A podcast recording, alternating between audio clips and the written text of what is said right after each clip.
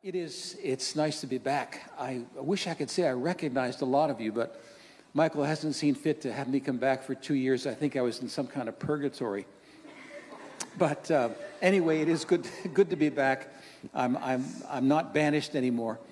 And uh, the text I have, uh, I believe, Thrive is studying the book of Galatians, and my text is the second half of chapter 2. Not too long ago, I caught the very beginning scene of one of these cop shows on television. And uh, so these two officers, one is a rookie, one is the mentor, and they receive a call to check out a holdup at a convenience store. So the rookie cop rushes in from the car to find that there is man number one holding man number two at gunpoint. So the cop rushes in, draws his weapon, and he's shouting at these guys who are already shouting each other, drop your weapon, drop your weapon. And it takes a while, but finally the guy holding the gun drops his weapon and gets on the floor. And the other guy, guy number two, runs out of the store. The guy who was holding the gun was actually the owner of the convenience store, and he had captured the bad guy, and he got away. But that's not the point of the story. The perception of the cop who entered the store changed of man number one rather rapidly. He's not the bad guy, he's actually the good guy. Keep that in mind. Another story from our friend St. Timothy Keller. Some of you know him. And he uh, gives this uh, probably hypothetical example of uh, one kid slugs another kid in the schoolyard. Kid number one slugs kid number two. And kid number one, of course, is hauled off to the principal's office. Why did you hit that boy? And kid number one says to the principal, check his backpack it's full of weed. So again, the perception of kid number one by the principal has changed radically. Nothing factually has changed, but it's a matter of how the principal or the rookie cop view that individual. Man number one, kid number one. Well, those are examples of this fancy theological word that we know as justification, and hopefully that'll make sense. And what I want to talk about today from that text in Galatians is justification and the new life that it leads to. Justification, as I hope we'll see, is not that anything has changed in you, it's that God views you very differently once you're justified. So, justification has both a theological and a scriptural sense, but it also has an informal sense. Now, in the informal sense, we tend not to use the word much at all, but it involves things like feeling good about yourself. And so, whether you use these words or not, you might think, well, I deserve a place at the table. I'm allowed to be here. I can breathe air. My existence is justified. And to have the good opinion of others, to be part of the team. That, in, a, in the informal sense, is to be justified. Your existence is welcome. So, you earn your paycheck. You're justified. Your existence at your place of work is justified, and hopefully you'll get a raise soon. We all, you know, want a raise, don't we? Um, and then a negative example would be, say, being fired. If you've ever had the delightful experience of saying that your services are no longer required, you know the feeling that goes with it. Unless you really badly want to get fired, most of the time it's unwelcome.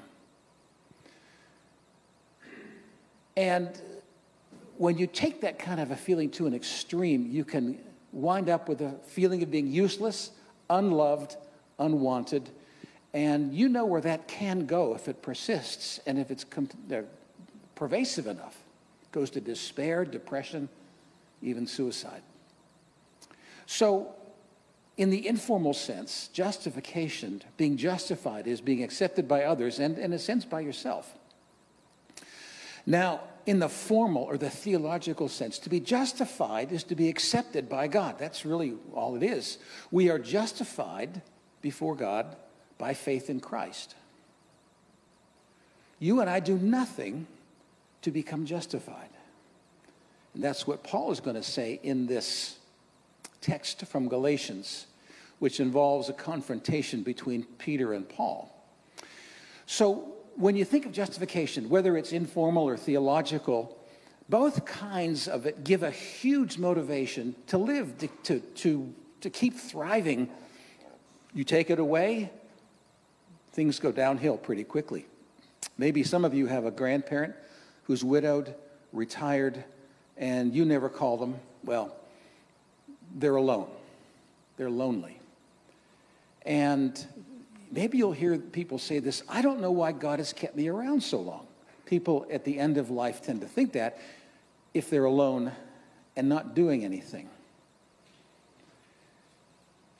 In the Christian sense, if you ever have the sense that God has abandoned you, if you can possibly imagine that, to be de-justified is an awful thing. Luckily, you will never have to feel that. None of us will, because the only person who ever did feel and who was unjustified was our Lord Jesus on the cross as he cried out, My God, why have you forsaken me? Now, both these forms of justification are also a huge, can be a huge sense of confusion. Because I think all of us are aware of the things that some of us do to be justified in the eyes of others or the eyes of ourselves, you know, our appearance, our wealth, you know, things like that. But we may not be so aware of the things that we might do to be accepted, to feel accepted by God. And both of these pitfalls of justification, Paul takes up in this study of the second half of Galatians 2. Now, I suspect you've been told that Galatians has to do with the inclusion of Gentiles into the church. Because if you know the history of the church, you read the book of Acts, you know that it was almost entirely a Jewish phenomenon at the beginning. All the disciples of Jesus were also Jews. And all the initial converts were Jewish, but then the gospel starts to go out into the known world, and lo and behold, Gentiles are attracted to Jesus and they want to follow him too. So the controversy arises well, do these new converts have to become Jews first? Do they have to go through circumcision? Do they have to obey the law of Moses? Do they have to do the dietary things that Jews have done for centuries? Well, that was resolved. The answer was no, they don't. You can read about that around Acts chapter 15. So it's a, theolo- it's a theological issue, but it's also for Paul a very personal one because he has been designated the apostle to the Gentiles. And in the church in Galatia, all goes well for a while, and then Peter shows up for a visit. And then things take a turn for the worse. So I'm assuming we can get the text on the screens here, so let me read the entirety of that when Cephas came to Antioch, I opposed him to his face because he stood condemned. For before certain men came from James, he used to eat with the Gentiles. But when they arrived, he began to draw back and separate himself from the Gentiles because he was afraid of those who belonged to the circumcision group. The other Jews joined him in his hypocrisy, so that by their hypocrisy, even Barnabas was led astray. When I saw that they were not acting in line with the truth of the gospel, I said to Cephas, this is Peter, you may know, in front of them all, You are a Jew, yet you live like a Gentile and not like a Jew. How is it then that you force Gentiles to follow Jewish customs? We got the rest of it? Well, if not, then I'll read it. Do we have it? Okay. Paul continues, We who are Jews by birth and not sinful Gentiles know that a person is not justified by works of the law, but by faith in Jesus Christ. So we too have put our faith in Christ Jesus that we may be justified by faith in Christ and not by works of the law, because by the works of the law no one will be justified. But if, in seeking to be justified in Christ, we Jews find ourselves also among the sinners, doesn't that mean that Christ promotes sin? Absolutely not. If I rebuild what I destroyed, then I really would be a lawbreaker. And then one more. For through the law, I died to the law so that I might live for God. I have been crucified with Christ, and I no longer live, but Christ lives in me. The life I now live in the body, I live by faith in the Son of God, who loved me and gave himself for me. I do not set aside the grace of God, for if righteousness could be gained through the law, Christ died for nothing. And in that last phrase, you can see how important this concept of justification by faith is. So, Gentile converts. Controversy do we have them uh, obey the law or not? See, for, for the Jews of Jesus' time and, and before that, their sense of identity and, if you will, their sense of justification came through obedience to the Torah, the law, through the temple, through circumcision, through being separated from the Gentiles. We're God's chosen. This is why we exist. And as a faithful Jew, I am justified through these things. Acts 15, as I said, resolves that. And then Peter comes for a visit, and he's doing fine. He's eating with the Gentiles, which is something that Jews historically never did. You become defiled when you do that. But Peter understands the gospel, and he said, Sure. However, you recall from the text, there are people who come and they are committed to the law of Moses and everything that that entails. And I guess Peter was not all that convinced of the truth of the gospel because he begins to separate himself from the Gentiles and go back to the huddle with all the Jewish kids, the in kids. And so Paul realizes he's got to put a stop to this right away because Peter is the apostle. Imagine having to stand up to your pastor and say, You're wrong, dude. Well, imagine having to stand up to the Peter, Cephas, Simon, the one whom Jesus designated as the head of the church. But Paul confronts him and he says, Peter, you are not living in line with the truth of the gospel. We would say today, Peter, you are a racist. You are making distinctions based on criteria that should not be. There is no difference before God. We are one in Christ. Peter, you were living Gentile style, and now you want them to conform to the old Jewish way by your example. Peter, this is works of the law. You know darn well there's no justification in this. So you can imagine this is maybe a little bit heated.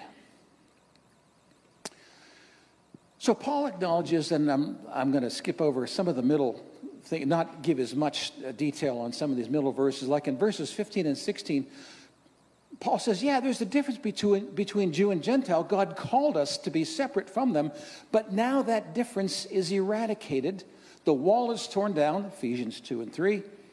And because of Christ, because of the cross, all are one. We are justified in Christ and in Christ alone, as our song goes. We are made right with God. Now, I think there's probably at least a couple of ways that nowadays people work at being justified. There's one on the right, one on the left, probably lots of variations in between. So I'll give you some personal examples that I've run into from conservative religious people. Some years ago, I'm driving with my friend Paul on some highway, and the speed limit's 55, and I'm doing 60. Major sin because Paul looks over at the speedometer and says, Ed, you're speeding. Tone of voice, bad boy. You shouldn't be doing that. Well, I know Paul, and I know that he is someone who probably you could call a legalist. I'll get to legalism in just a moment. So that's one example. I had an acquaintance whose grandparents absolutely refused to read the Sunday newspaper back when people read newspapers. Why? Not that reading was a violation of the Sabbath, but people worked on the Sabbath to bring that paper to us. We will not read it. And then, I've never told Cynthia this story, I don't think, because it has to do with my uh, brand new Christian dating life. I dated a girl, and I knew that she was a teetotaler. What I didn't know was that she thought that all Christians should be teetotalers. So we were sitting down to a meal, and I was teasing her, which I do a lot, and about I'm going to order a drink. And she didn't say anything at the time. And I didn't order the drink because it bothered her. But sometime later, she said, If you had ordered that drink, I would have gotten up and walked out.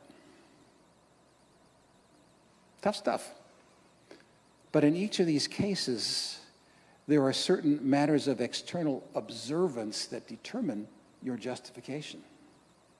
And if you don't do these, or if you do these things, you're a sinner. Well, that's kind of what you might run into on the right, on the religious people, not always. But then among the progressive, people on left have their own way of justification. And when you look at matters of race, this is very controversial. And of course, not everyone feels this way. But have you heard that being white automatically makes you an oppressor? The color of your skin determines how you behave toward others. Nothing that you did or your ancestors didn't do matters. Your color determines who you are. And in fact, you've heard phrases whiteness, white privilege, white fragility. Those were invented by white people. And if you want to atone for your color, you need to abase yourselves. You need to confess regularly. You, some people have done foot washing for people of color. And one theologian says this White converts must be told when to speak and what to say, otherwise, they will be excluded. Just because we work with them and sometimes worship with them, there should be no reason to claim that they are truly Christians. Again, not all by any means, but this is what you hear from the secular, from the left. But what both the right and the left have in common is that they are man made forms of justification. This is what you must do, you must not do. To look at yourself in the mirror and feel justified or be justified. Both of these are forms of legalism. Now, understand what legalism is and isn't. It is not obedience to the law. For we who are Christians are required to follow, to obey, to engage ourselves gladly in the law of God. But legalism is to justify yourself through good deeds. You see the difference? You may not see it outwardly, but there's an attitude of I need to earn this. Now, to be justified, I believe, is a need that God places in the soul of every human being.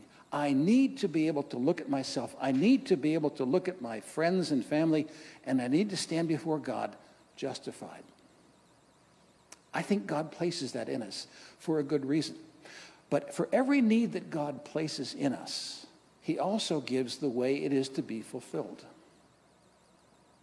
And when it comes to justification, it comes only through Christ and no other way.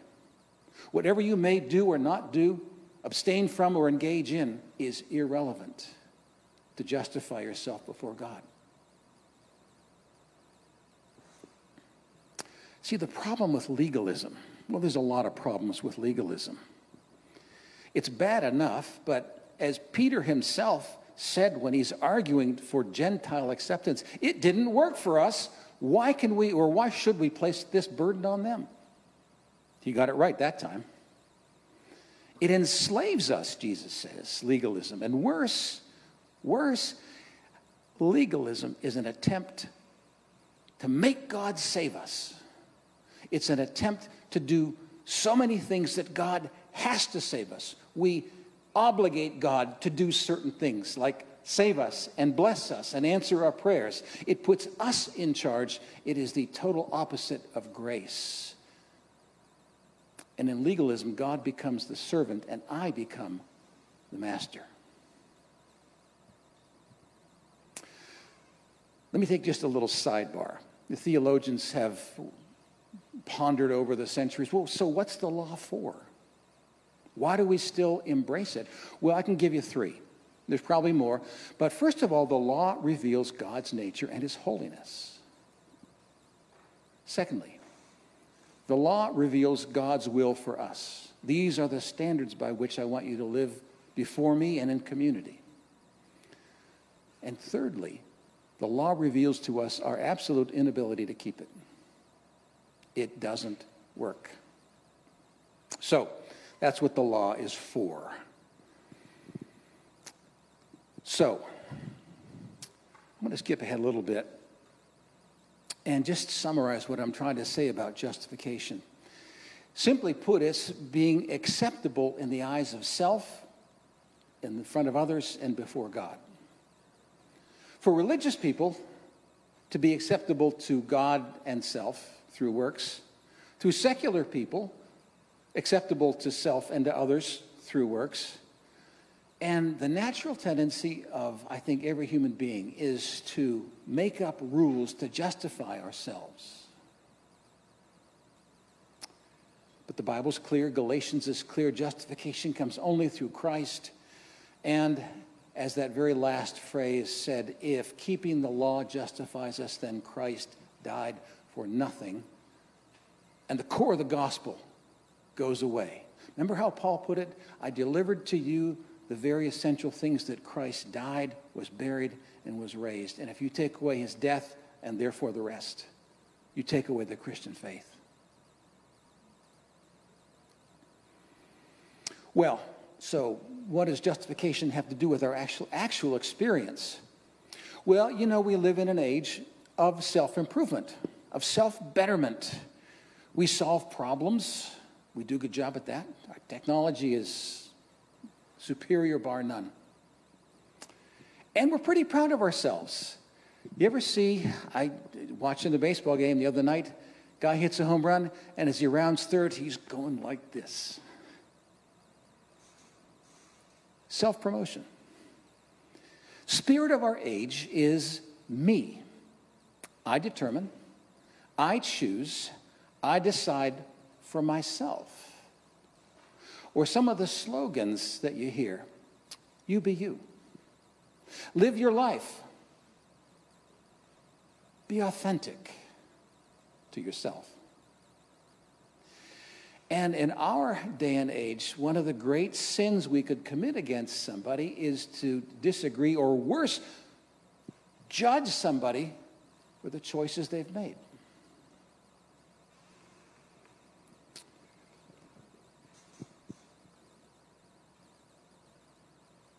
And I wonder, maybe this is why Christianity has fallen out of favor. Because Jesus says, if you want to be my disciple, you deny yourself. So, what does, what does justification get us? Well, something actually does happen in you, in your experience, when you are justified. So let's, if we can get verse 20 back up on the screen. I, this is the key. This is why Michael says I took, I hogged the best part of Galatians for myself, and he's right. I have been crucified with Christ, and I no longer live, but Christ lives in me. The life I now live in the body, I live by faith in the Son of God who loved me and gave himself for me. That is a mouthful. But if you wanted to put to memory one of the core verses of our faith, that's pretty core.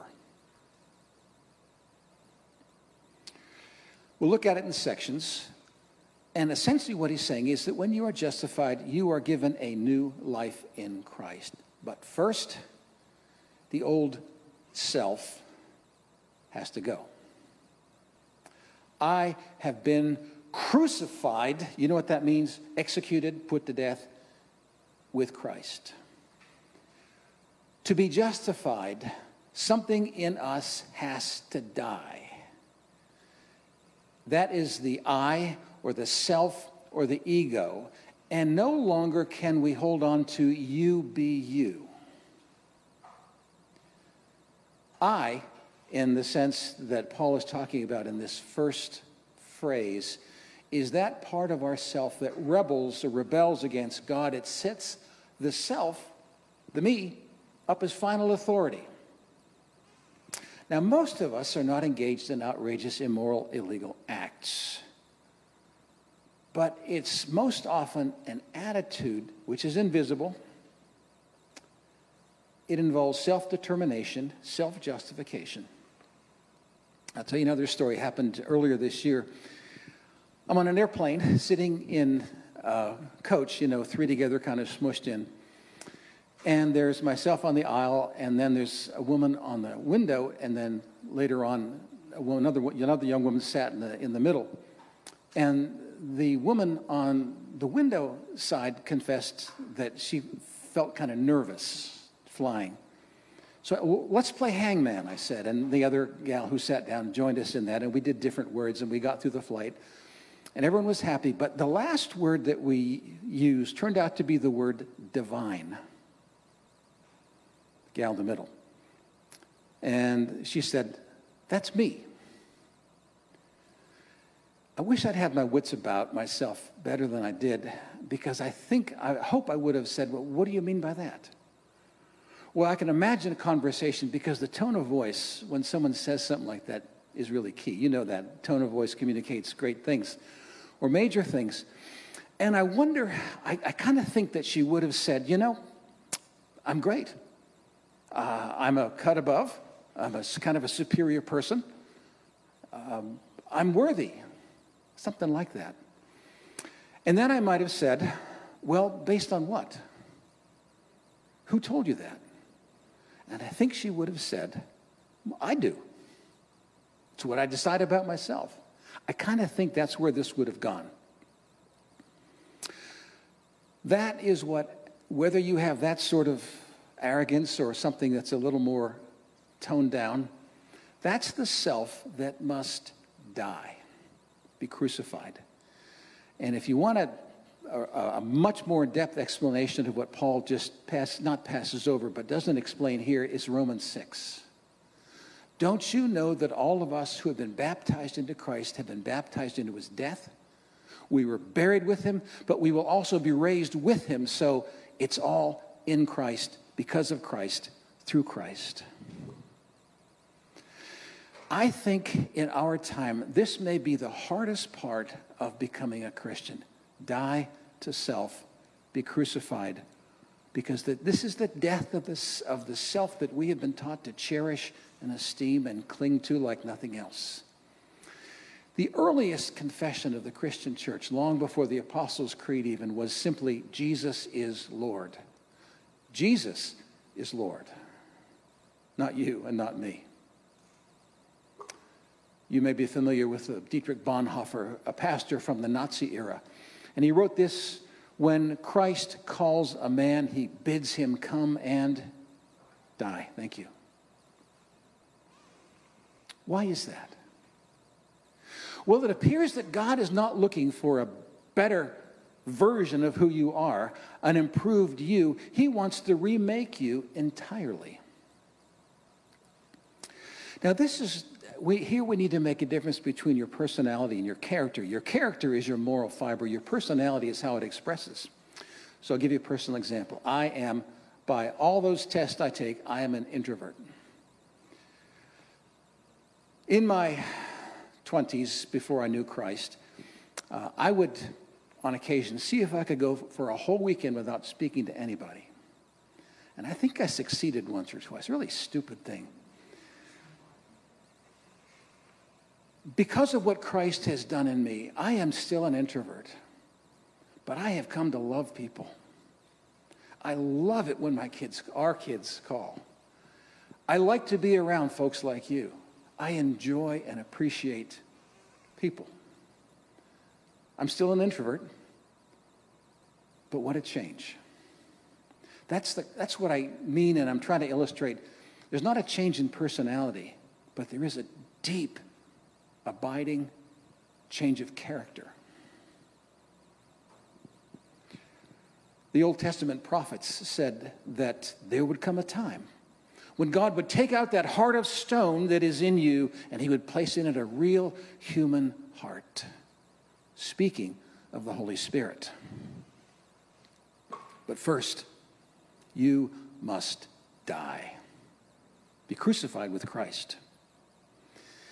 And I think we might say that means, well, it's, you're unresponsive to that old self, to the ego, to the self determination, because somebody else is in charge of you. And one of the simplest and best illustrations I know of this is to depict uh, your life or mine is simply a throne. And the difference is who sits on the throne. Is it Christ or is it you? So our job is to keep that self dethroned, if you will. I no longer live to continue on because why? I am crucified, I'm dead, and I'm buried. The I that exalts the self, that wants to call the shots, I no longer listen to. It's dead. It's dead to me, and I'm dead to it. And then Christ lives in me. In other words, this is the indwelling Holy Spirit. Same as Christ in you, Paul and the New Testament will use these interchangeably. But this is one of the very key promises of Scripture. That is, that God wants to dwell with his people. You see that in the Garden of Eden. And you see it in ancient Israel as God dwells in the Holy of Holies, both in the tabernacle, then in the temple. You see it as God became a human being and walked among us in the person of Jesus.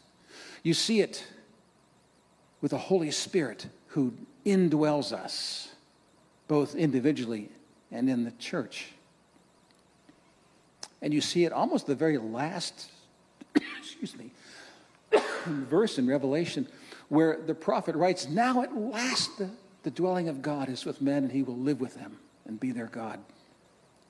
This is something that God has been wanting to do from all eternity, to live with us so closely that he's inside us. Christ lives in me. But Jesus never ever forced himself on anyone. As you read the Gospels, he would present, he would preach, he would heal, but he never forced anyone to be his disciple. So, your job and mine is to make the Holy Spirit welcome. Learning to do this takes a long time, it takes a lifetime. We won't succeed. But this is why we have devotions to allow the Holy Spirit in. It's why we worship, it's why we fellowship, it's why we study the scriptures. We give access to Christ, the Holy Spirit, who lives in us. And finally, he says, The life I live in the body, present tense, August 24th, are we? In other words, my present reality. My life is with me crucified, Christ living in me, in fact, in charge of me. And one way to look at life in Christ is it's the long struggle to choose submission to Him. Why would anybody do this? Well, if you go back to verse 19, which will not be on the screen, it's so that I might live, so that you might live for God. Simply that. Something that also grows in us as we learn submission. And the testimony of millions of people over thousands of years is that anything I give back to Jesus, he gives in return many times over. And when people give their testimonies, they tend to be not very unique, but they will speak of a life of joy, a life of purpose. That when you suffer, and we all do and will, there is meaning in that and hope of things to come. And the experience of the paradox that the tighter you bind yourself in submission to Christ, the freer you are. In Christ, you are justified. The Father Himself wants you for Himself. You are accepted. You have a place at the table. You deserve to be here. You're a brand new you. You are welcome in God's kingdom. You are beloved and treasured and a part of the family that is absolutely invaluable. You are a friend. You are a brother, a sister of Jesus himself. So let me close with what I hope is a familiar quote Who will bring any charge against the ones God has chosen? It is God who justifies us. Who will condemn us? No one.